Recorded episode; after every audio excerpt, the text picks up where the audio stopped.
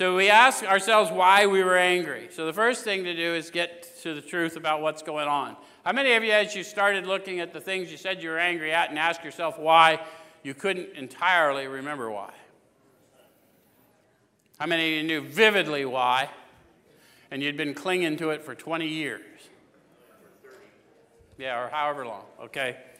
So, in most cases, it was found that our self esteem, our pocketbooks, our ambitions, our personal relationships, including sex, were hurt or threatened. So, we were sore, we were burned up.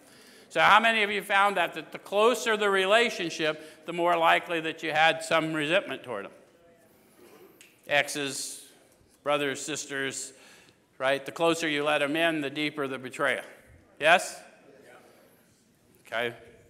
So, on our grudge list, we set opposite each name our injuries. Was it our self esteem, our security, our ambitions, our personal or sex relations which had been interfered with? So now I'm going to see precisely what my attachment was, yes? What desire it affected.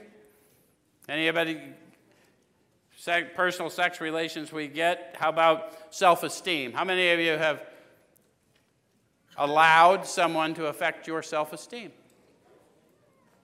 Do you think they did it or do you think you did it? That's still allowing somebody to affect your self esteem, right?